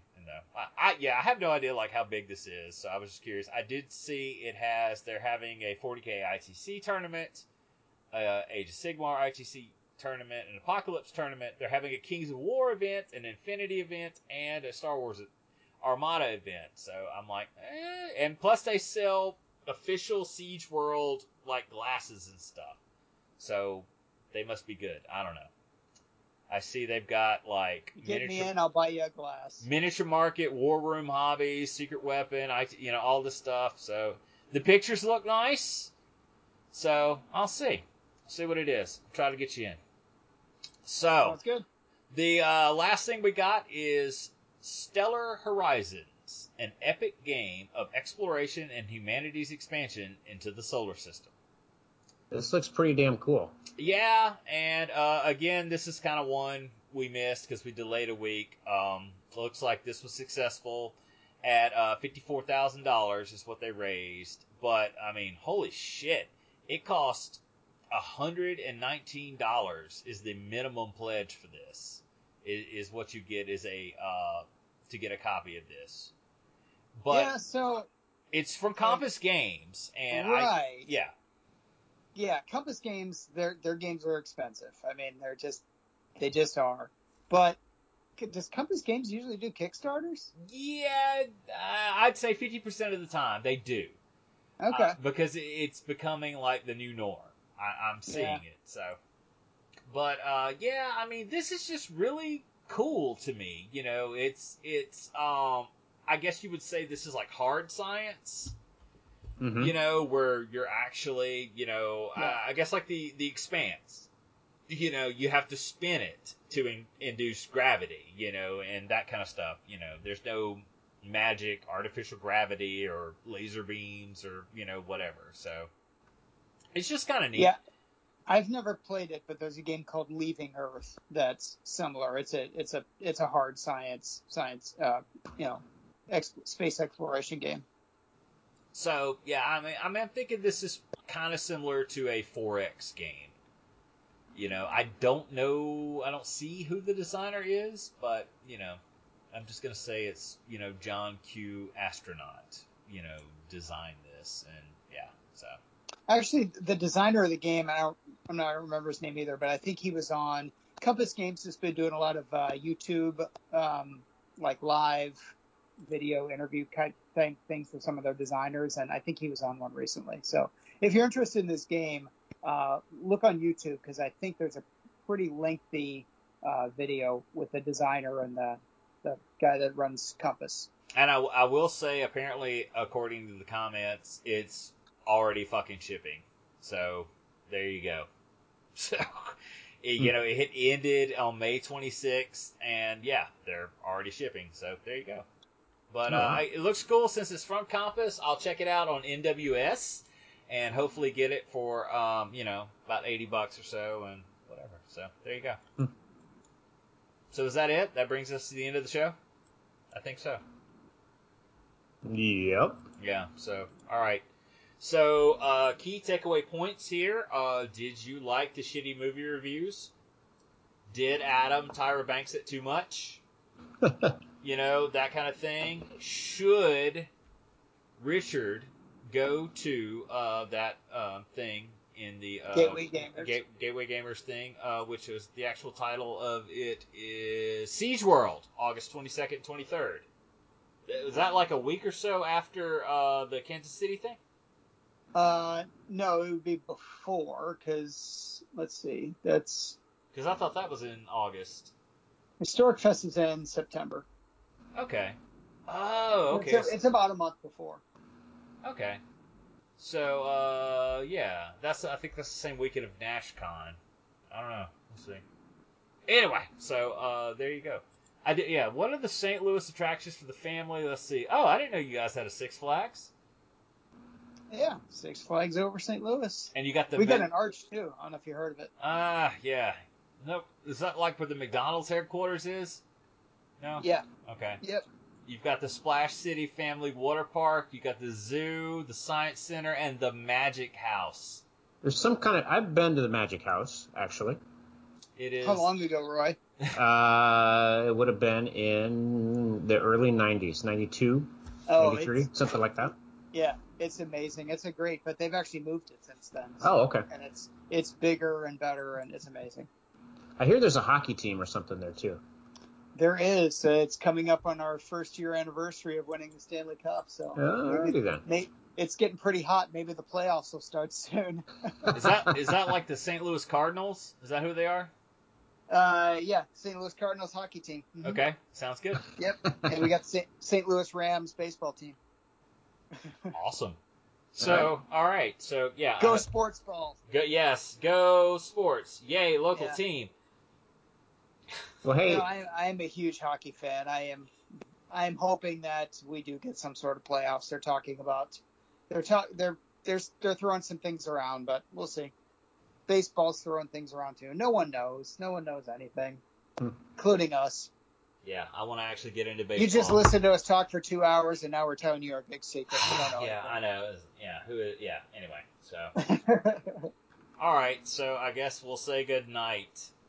Good night, How- everyone. Stay safe. Be nice to people. yes, hug a loved one. Yes, that too. If if they live with you. Yes. Oh, oh yeah. I- if they consent to be hugged, hug them. Yeah. Yes. Yes. There you go. Good night. All right. Anyway, good night, everybody. Good night, everyone.